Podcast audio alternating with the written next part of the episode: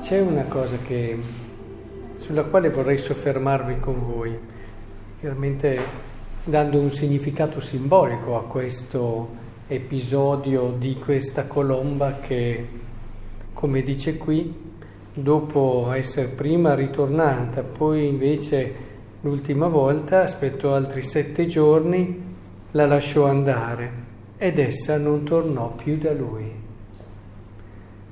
Singolare ha perso una colomba. E magari una colomba con la quale aveva eh, condiviso questo, tutti gli animali erano stati insieme, eh, ci si affeziona anche ad un animale, a quanto pare. Avevano superato questo momento così difficile e quando si è in momenti di difficoltà è chiaro, si crea ancora uno senso e uno spirito di condivisione ancora più grande. Però, però, questa colomba se n'è andata, è stata persa ed ha avuto però un significato per gli altri, un significato di salvezza. Cioè questa colomba che hai perso ti ha detto sei salvo. Probabilmente ha trovato, appunto, non c'era più l'acqua e quindi poteva posarsi.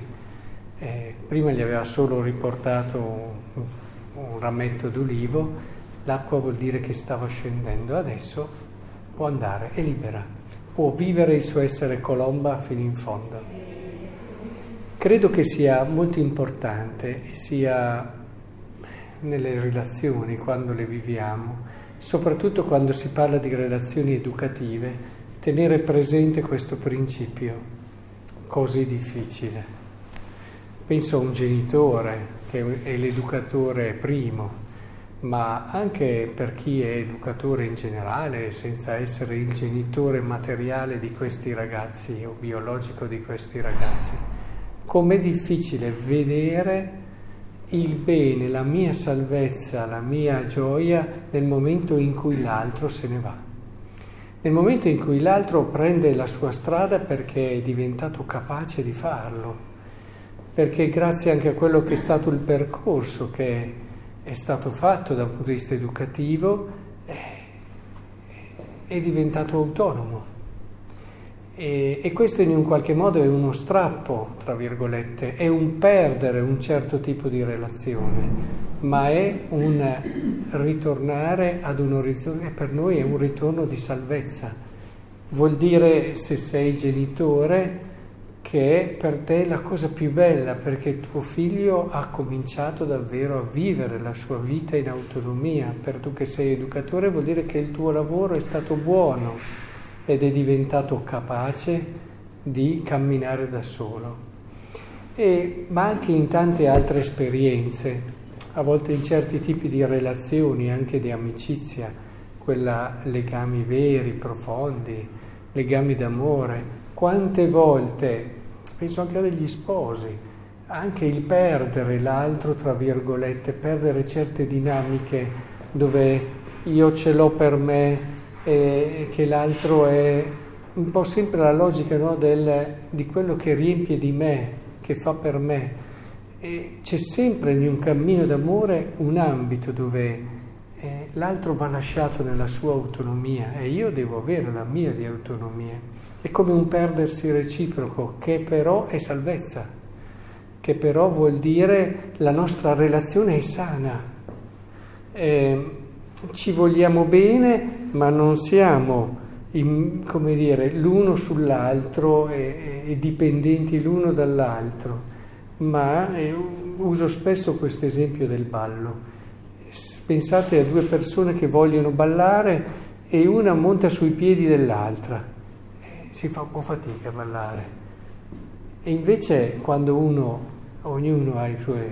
e dopo ci si impara ad andare insieme nella propria autonomia. Questa è la bellezza del ballo. E questo eh, si vive anche nella relazione. Nella relazione bisogna sapere anche mantenere quello spazio dove l'altro eh, non è solo me. È vero che in alcuni aspetti si parla di unione, si parla eh, dell'altro, anche in certi rapporti di amicizia, Sant'Agostino dice l'altro era diventato una parte di me, non mi andava di vivere dimezzato quando ho perso l'amico. E, però questo non deve essere confuso con quella fusione sbagliata, eh, ma vissuto in un orizzonte di libertà, dove c'è sempre quell'ambito, e questo diceva anche una studiosa di, di coppia, di relazione, eh, molto famosa, c'è sempre quell'ambito che io dell'altro non percepisco, che mi ricorda che l'altro è mistero, che mi sfugge, che mi ricorda che l'altro è mistero. Questo non è contrario a, ad una relazione matura, anzi diceva lei, è proprio delle relazioni mature cogliere questa distanza nella vicinanza.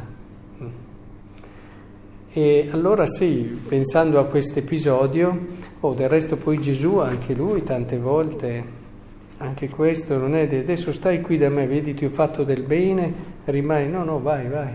Come altre volte gli hanno proprio chiesto, posso star con te? No, no, tu vai, torna a casa e dai testimonianza lì. Ormai con questa grazia sei in grado di...